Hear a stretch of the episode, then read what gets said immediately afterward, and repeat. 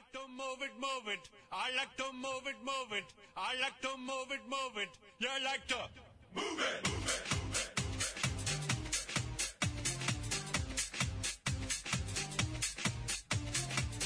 All girls all over the world. Original King Julian, funny case man. I love 핫하고 도발적인 그녀 이야기 신현주의 핫돌 You know, move it nice and sweet and sassy, alright? Woman, you're cute,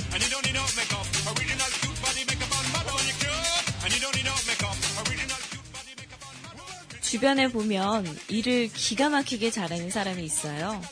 그런데 그 사람을 쭉 관찰해 보면 능력이 굉장히 출중해서라기보다 할 수 있다 라고 말하는 사람이어서 그런 것 같습니다. 혹시 본인이 일을 못하는 이유가 재능이 너무 부족해서 실력이 떨어져서 라고 생각하시나요?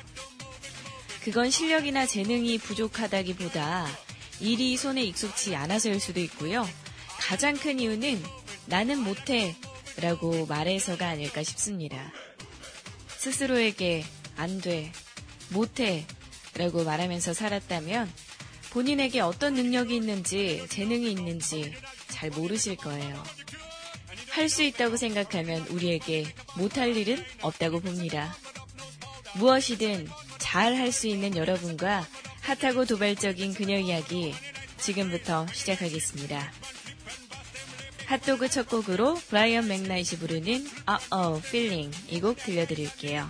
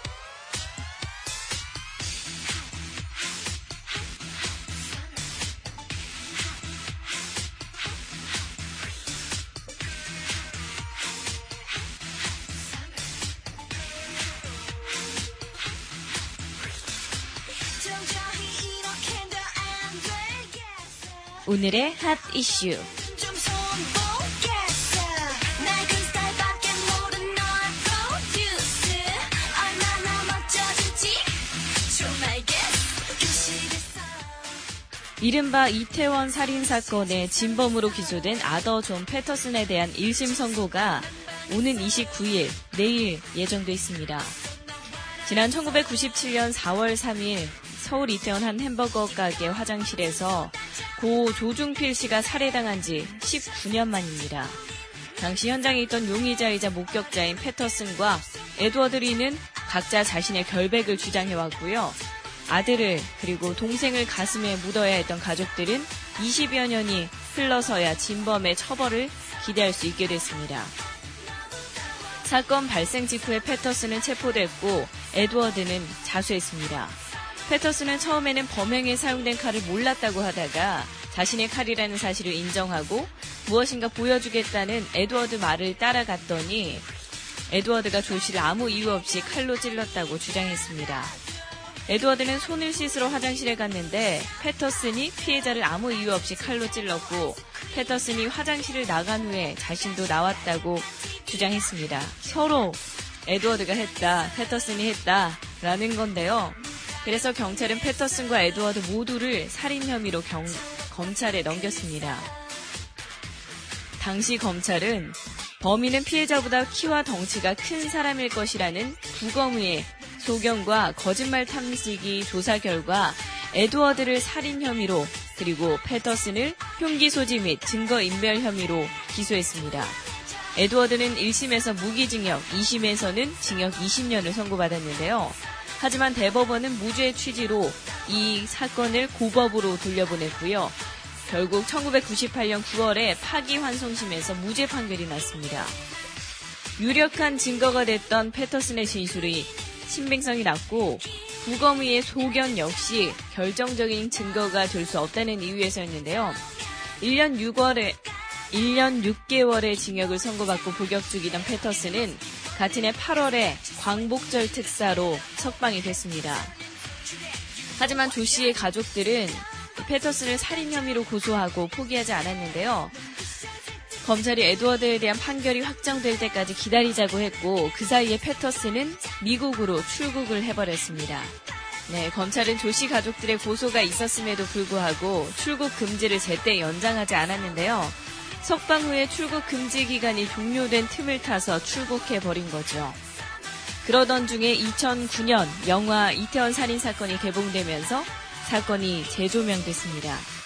이후에 그것이 알고 싶다 해서 패터슨의 인터뷰 장면이 방송되자 패터슨의 소재를 파악하지 못했던 검찰에 대한 비판이 거세지면서 네, 2009년 말에 재수사를 시작하게 됐습니다. 2011년 12월 공소시효 만료를 5개월 앞두고 패터슨을 살인 혐의로 기소하게 된 건데요.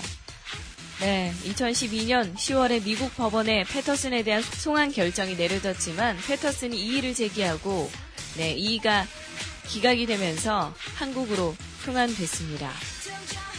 네, 패터슨의 진범 가능성 뒷받침을 해주는 진술과 증거들이 나왔는데 법원은 어떤 판결을 내릴지 모르겠습니다.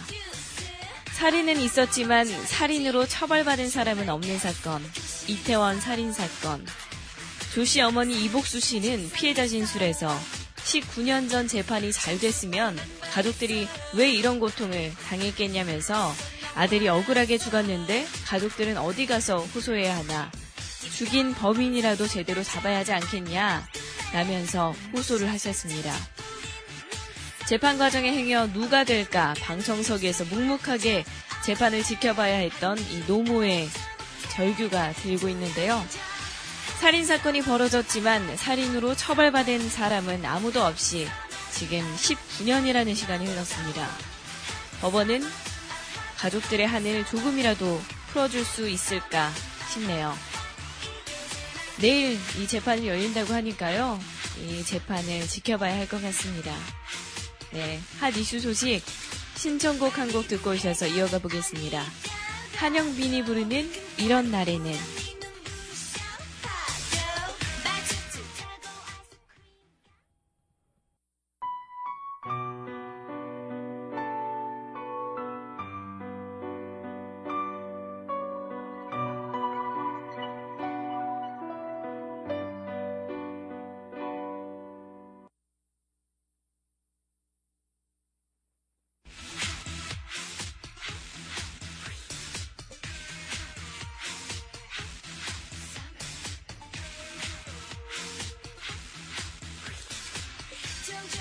사상 최초로 인공지능 컴퓨터가 프로 바둑 기사와 대국을 벌여서 승리하는 이변이 일어났습니다. 바둑은 무궁한 수가 나올 수 있어서 컴퓨터가 이기기 힘든 사람의 영역으로 꼽히던 분야였는데요. 그만큼 IT 그리고 과학계에서는 역사적인 사건으로 받아들이고 있습니다. 이 컴퓨터는 다음 상대로 세계의 챔피언인 우리나라의 이세돌 씨를 지목했습니다. 구글의 자회사 구글 딥마인드가 개발한 인공지능 컴퓨터 바둑 프로그램 알파고가 유럽의 바둑 챔피언이자 중국 프로 바둑 기사인 판후이와 다섯 번의 대국에서 모두 이겼다는 논문을 발표했습니다. 네이처는 이에 대해서 10년 뒤에는 가능할 것이라고 여겼던 기술이라며 인공지능 기술이 사람 수준의 능력에 도달할 수 있는 기능성, 가능성을 보여줬다고 평가했습니다. 바둑은 살펴야 할 공간이 서양 장기라고 하죠. 체스보다 더 넓고 수가 무궁무진해서 인공지능이 가히 도전하지 못할 영역으로 꼽혀왔었는데요. 체스에서는 1997년 IBM의 슈퍼컴퓨터 Deep Blue가 세계 챔피언인 러시아의 가리 카스파로프를 이긴 적이 있습니다. 알파고는 바둑돌을 놓을 위치를 평가하는 기능과 움직임을 선택하는 기능을 함께 사용하는 방식으로 기계의 한계를 넘어선 것으로 알려져 있습니다. 여기 학습 능력이 뛰어나서 기존 바둑 기사들의 경기를 통해 배우고 숱하게 자신과 겨루면서 훈련을 해왔는데요. 그 결과 아마추어 수준의 다른 컴퓨터 바둑 프로그램들과의 대결에서는 99.8%의 승률을 기록하고 있고요.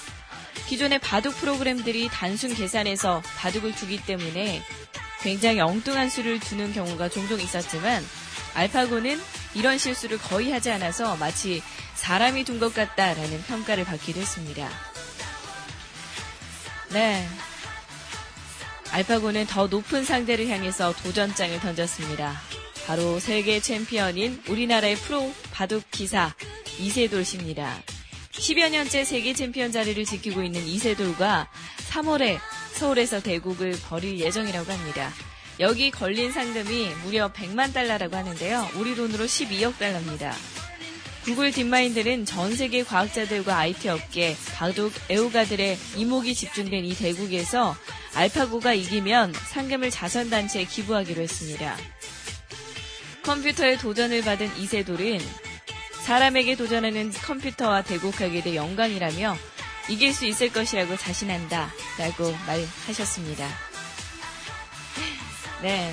한국기원의 사무총장님께서 컴퓨터가 한두 경기는 이길 수 있겠지만 모든 대국에서 이세돌을 앞서지 못할 것이라고 내보기도 했습니다. 네. 그래도 굉장한데요? 컴퓨터가 현재 세계 챔피언은 아니지만 그래도 굉장히 월등하다고 여기고 있는 판후이 선수를 다섯 대국이나 이겼다고 합니다. 이세돌 씨도 이렇게 긴장을 좀 하셔야 될 것 같아요. 어찌됐든 간에 이런 컴퓨터가 있다는 사실은 굉장히 놀라우면서도 한편으로는 굉장히 씁쓸한 마음이 들게 하기도 합니다. 점점 사람의 영역을 대신할 이런 기계들이 나오고 있다는 게, 네, 놀랍네요.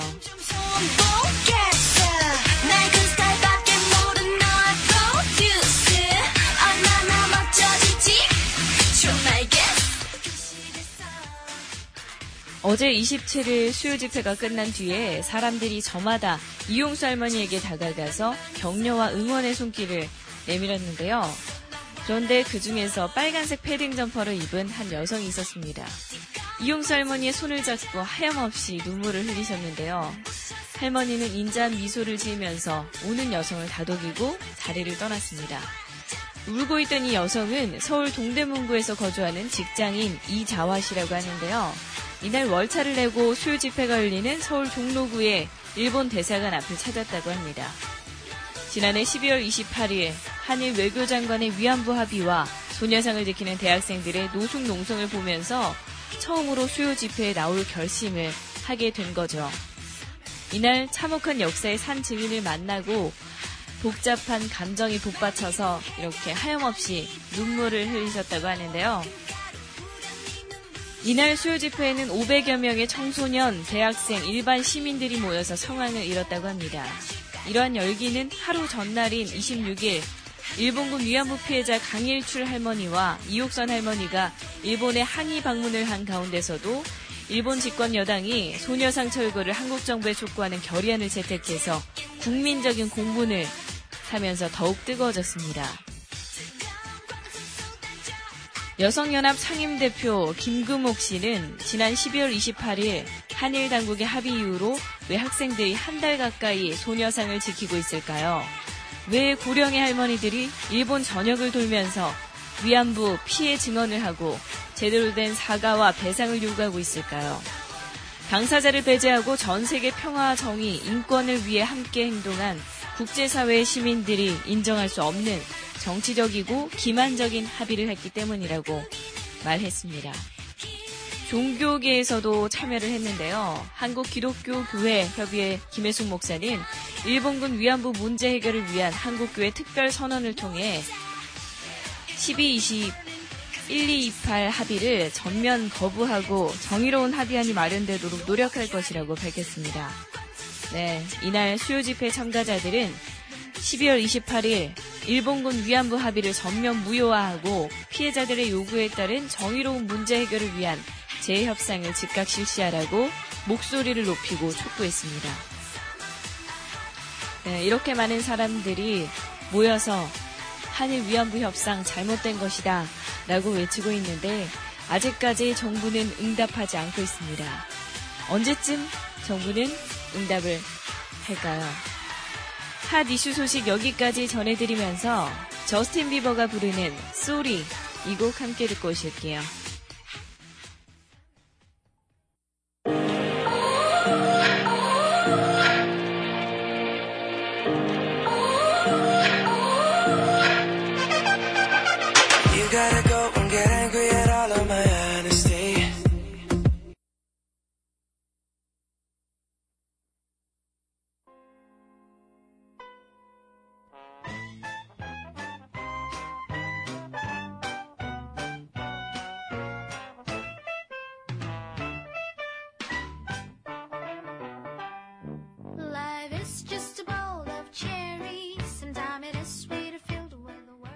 하나가 전해드리는 해외 토픽.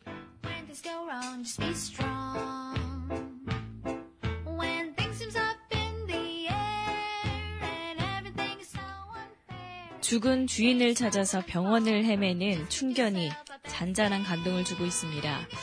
아르헨티나 지방 리오콰트로에 있는 산안토니오 병원에 가면 언제나 만나볼 수 있는 얼룩개 피라타가 그 주인공인데요.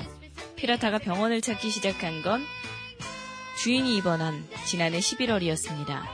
피라타의 주인은 심장 질환으로 이 병원에 입원해서 수술을 받았지만 끝내 숨지고 말았는데요. 주인과 함께 병원에 왔던 피라타는 주인이 사망한 사실을 모릅니다. 그리고 시신을 본 적도 없고요. 그렇기에 피라타는 매일 병원을 찾아와서 주인이 입원해 있던 404호 병실을 서성인다고 합니다. 매번 헛걸음을 하지만 주인이 사망한 뒤로 하루도 거르지 않고 병원을 찾고 있다고 하는데요. 3개월째 주인을 찾아 병원을 찾으면서 직원들의 마음을 얻게 된 거죠. 원칙적으로 병원은 동물을 동물이 들어오는 걸 부러워하고 있지만 안타까운 사정을 아는 직원들은 피라타를 쫓아내지 않고 있습니다. 눈가의 얼룩이 마치 해적을 연상하게 한다며 충견에게 피라타라는 이름을 지어준 것도 이 병원의 직원들이었다고 합니다. 스페인어로 해적이라는 의미인데요. 직원들은 피라타가 404호에 들어갈 때마다 마음이 아프다면서 걔가 사람과 가장 가까운 동물이라고 불리는 이유를 알 것 같다라고 말했습니다. 한편 아르헨티나에서는 지난해에도 죽은 주인을 잊지 못하는 충견이 언론에 소개된 바 있었죠. 캡틴이라는 이름을 가진 화제의 충견은 2006년 3월에 주인이 사망한 뒤에 하루도 빼지 않고 주인의 무덤을 찾아가고 있습니다. 아무도 알려주지 않은 주인의 무덤을 스스로 이 캡틴이라는 개가 찾아왔다고 하는데요. 앞다리가 부러진 채 무덤을 찾은 이후로 하루도 빠짐없이 여전히 묘지에 오고 있다고 합니다. 정말 이쯤 되면 개가 사람보다 낫다라는 말이 정말 나오는 이유를 알 것 같습니다. 이렇게 충견이 이렇게 안타까운 마음을 또 자아내고 또 한편으로는 정말 대견한 마음이 드네요. Life is just a bowl of cherries. Sometimes it is sweeter. 2015년 미스월드에 오른 미스 스페인 미레이라 랄라구라가 미스월드 선발대회에서 약간의 속임수를 썼다라고 털어놔서 화제인데요. 랄라구라는 최근 스페인에서 뜨거운 인기를 얻고 있는 TV 프로그램에 출연해서 미스월드 대회와 관련된 비화를 네, 소개했습니다. 다름 아닌 비디오 조작이었습니다. 지난해 12월에 중국 사냐에서 미스월드 대회에 출전한 각국 대표는 주최 측에 특기를 촬영한 비디오를 제출했습니다. 6살 때부터 피아노를 친 날라구나는 피아노를 연주하는 모습을 찍어 보냈는데요. 문제는 곡이었습니다. 곡이 너무나 마음에 들어서 실제로 연주하지는 않았지만 연주한 것처럼 촬영을 해서 네, 비디오를 제출했다고 하는데요. 이 영상에서 나왔던 피아노 연주가 100% 거짓 연기였던 거죠. 비디오는 문제없이 통과됐지만 하마터면 랄라구나는 국제 망신을 당할 뻔했습니다. 미스월드 선발대회에 앞서서 중국의 모 대학에서 열린 행사에서 곡을 연주하자라는 제안이 들어왔던 거죠. 다행인지 모르겠지만 행사가 취소되는 바람에 망신을 당하진 않았지만 휴, 가슴을 쓸어냈어야 됐습니다.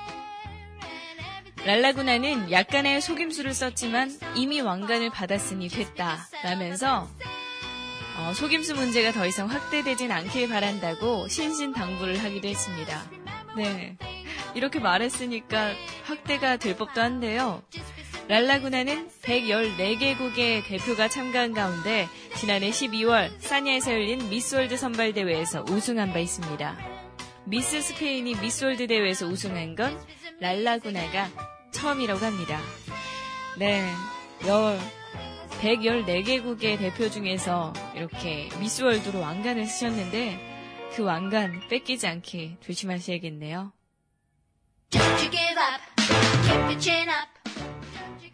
노래 한 곡 듣고 오셔서 해외 토픽 소식 이어가 보겠습니다. 터보가 부릅니다. 어느 재즈바.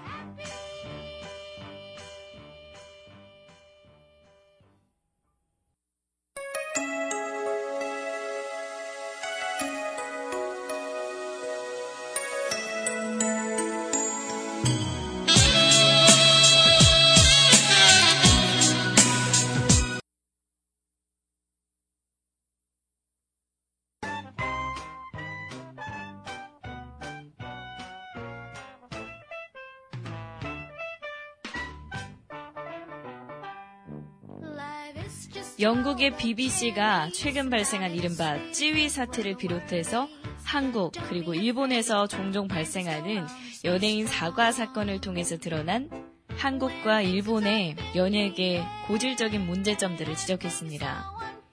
아시아 대중음악 산업의 어두운 면모라는 제목의 기사를 통해서 일본과 한국 아이돌 기획사들이 소속 가수에게 철권을 휘두르고 있다고 BBC는 보도했는데요. 이들은 먼저 소속 스타들의 연애는 물론이고 결혼까지 엄격하게 통제하는 일본 아이돌 기획사들의 행태를 꼬집었습니다. 단적인 예로 지난 2014년 일본 인기 여자 그룹 AKB48의 멤버 미나미 미네기 씨는 남자친구의 집에서 하룻밤을 보낸 사실이 공개됐다는 이유만으로 머리를 몽땅 삭발을 하고 사과 동영상을 찍어야만 했다고 BBC는 전했습니다. 또 한국 스타들의 경우에는 일본에 비해서는 자유롭게 연애와 결혼을 할 수 있지만 기획사가 소속 스타들의 일상에 깊숙하게 관여한다는 점은 동일하다고 보도하기도 했습니다. K-팝 산업 전문가인 마크 러셀은 한국 연예인 기획사들은 소속사, 탤런트들의 이미지를 굉장히 중요하게 생각한다며 이는 부분적으로 90년대의 대형 연예인 스캔들이 몇 차례 발생한 것 때문으로 보인다고 전하기도 했습니다. 한국인 연예인 기획사에 직접 가보면 어린 연습생들이 아주 공손하게 인사를 하는 모습을 볼 수 있다. 또 건물 벽면에는 회사가 정한 행동 지침이 곳곳에 적혀 있다. 라면서 스타들에게 지나친 규율이 강요된다는 사실을 지적하기도 했습니다. 최근에 크게 논란이 됐던 JYP 엔터테인먼트 소속 가수 찌이가 유튜브에 게시한 사과 동영상 역시 이런 문제를 어느 정도 반영하는 것이라고 분석하기도 했는데요.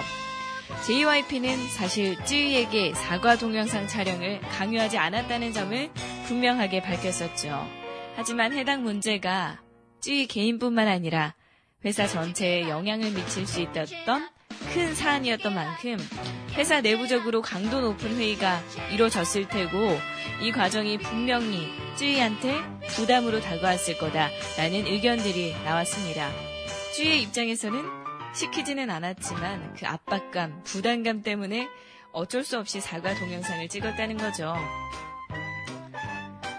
네, BBC는 일본과 한국의 청소년들에 있어서 가수들의 스타덤은 아직 동경의 대상이지만 이런 사건들은 팬들에게도 아이돌업계의 환상과 현실 사이의 격차를 분명하게 인식하게 만드는 계기가 된다라고 언급했습니다. 네. 사실 아이돌 가수들 정말 반짝반짝 빛나 보이죠. 그래서 우리 초등학생, 유치원생들이 가장 되고 싶은 직업 1순위가 현재 연예인이라고 해요. 그런데 실상을 따져보면 자유도 없고 너무나 많은 걸 포기해야 하고 이렇게 자신들이 하고 싶은 것을 하고 있지만 정말 그 순간에 하고 싶은 것 빼고는 모든 것을 박탈당했다고 해도 과언이 아닙니다. 우리 아이돌 가수들 이렇게 팬들이 많이 응원을 해주셔야 더욱더 힘이 나지 않을까 싶네요.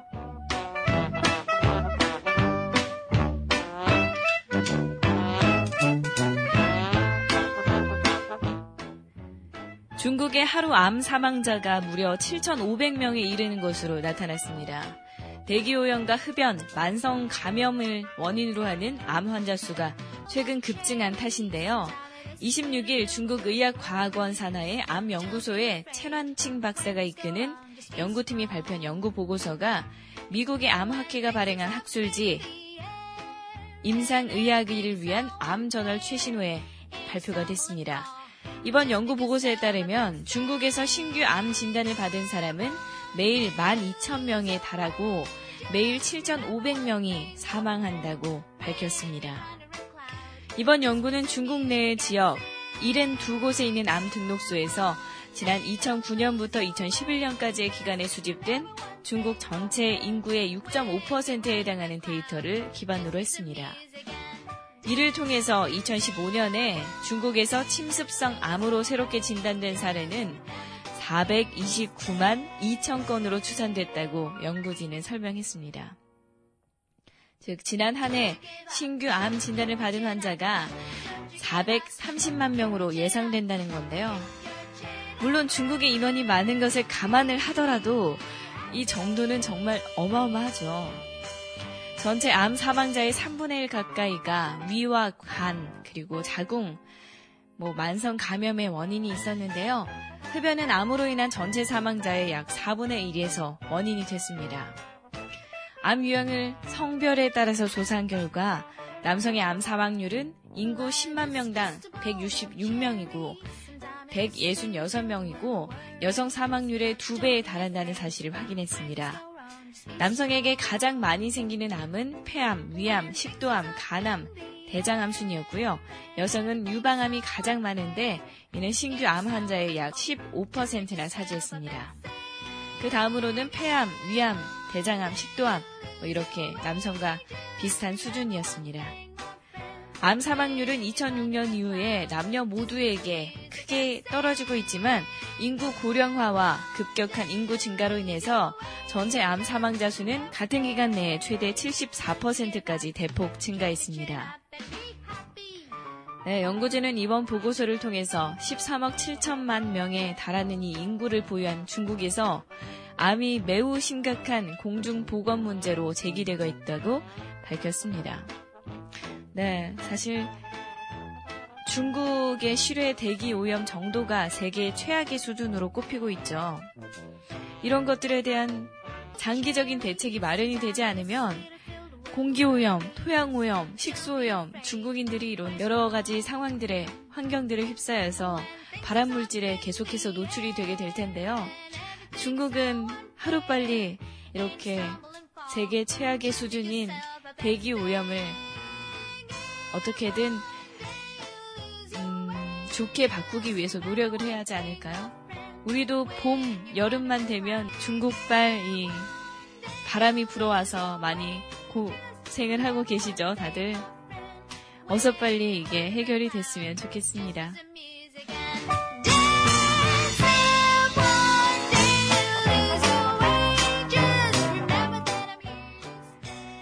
해외 토픽 소식 여기까지 전해드리면서 MC 더 맥스의 어디에도 신곡이 나왔네요. 이 곡 들려드릴게요.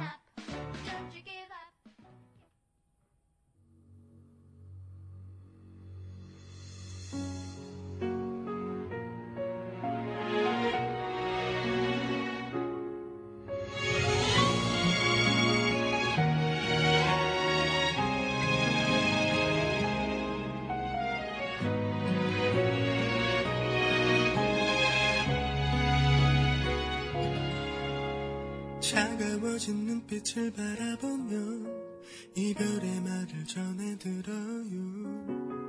아무 의미 없던 노래 가사가 아프게 귓가에 맴돌아요.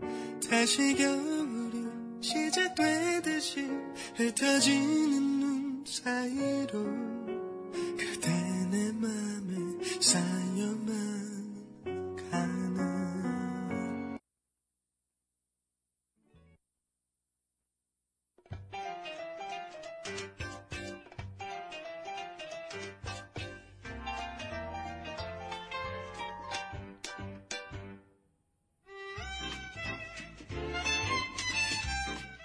핫도그의 뮤직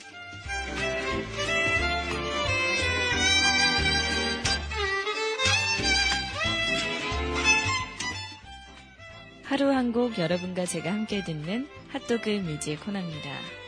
오늘 소개해드릴 그룹은요, 90년대 많은 인기를 얻었었던 녹색지대입니다. 함께 들어볼 노래는 1995년 발표한 정규 2집 앨범 내가 지켜줄게에 수록된 타이틀곡과 함께 큰 사랑을 받았던 타이틀곡은 아니고요. 내가 지켜줄게 라는 곡입니다.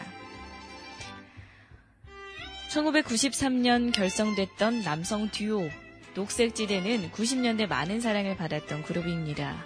원년 멤버로는 권성국, 곽창선이 있었죠. 많은 사람들이 이 멤버로 활동할 때를 더 많이 기억을 하시는 것 같습니다.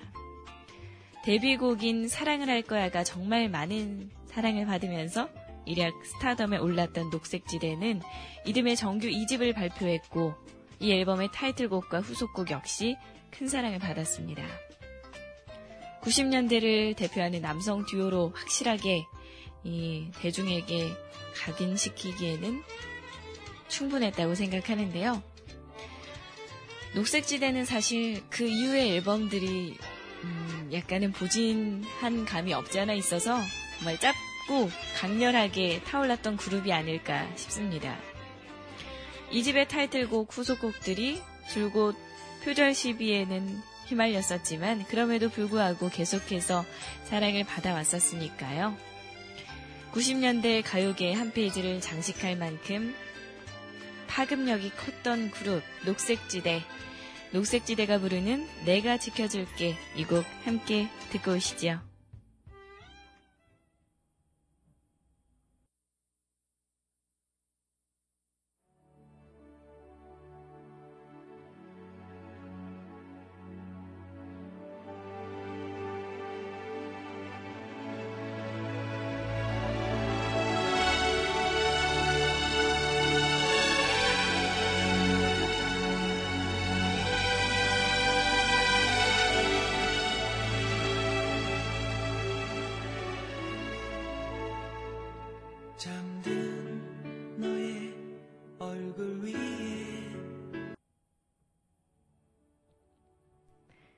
녹색지대가 부르는 내가 지켜줄게 듣고 오셨습니다.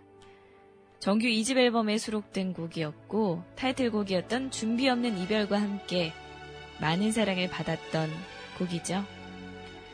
사랑하는 연인을 위한 곡으로 영원히 사랑하고 지켜줄게 뭐 이런 내용입니다.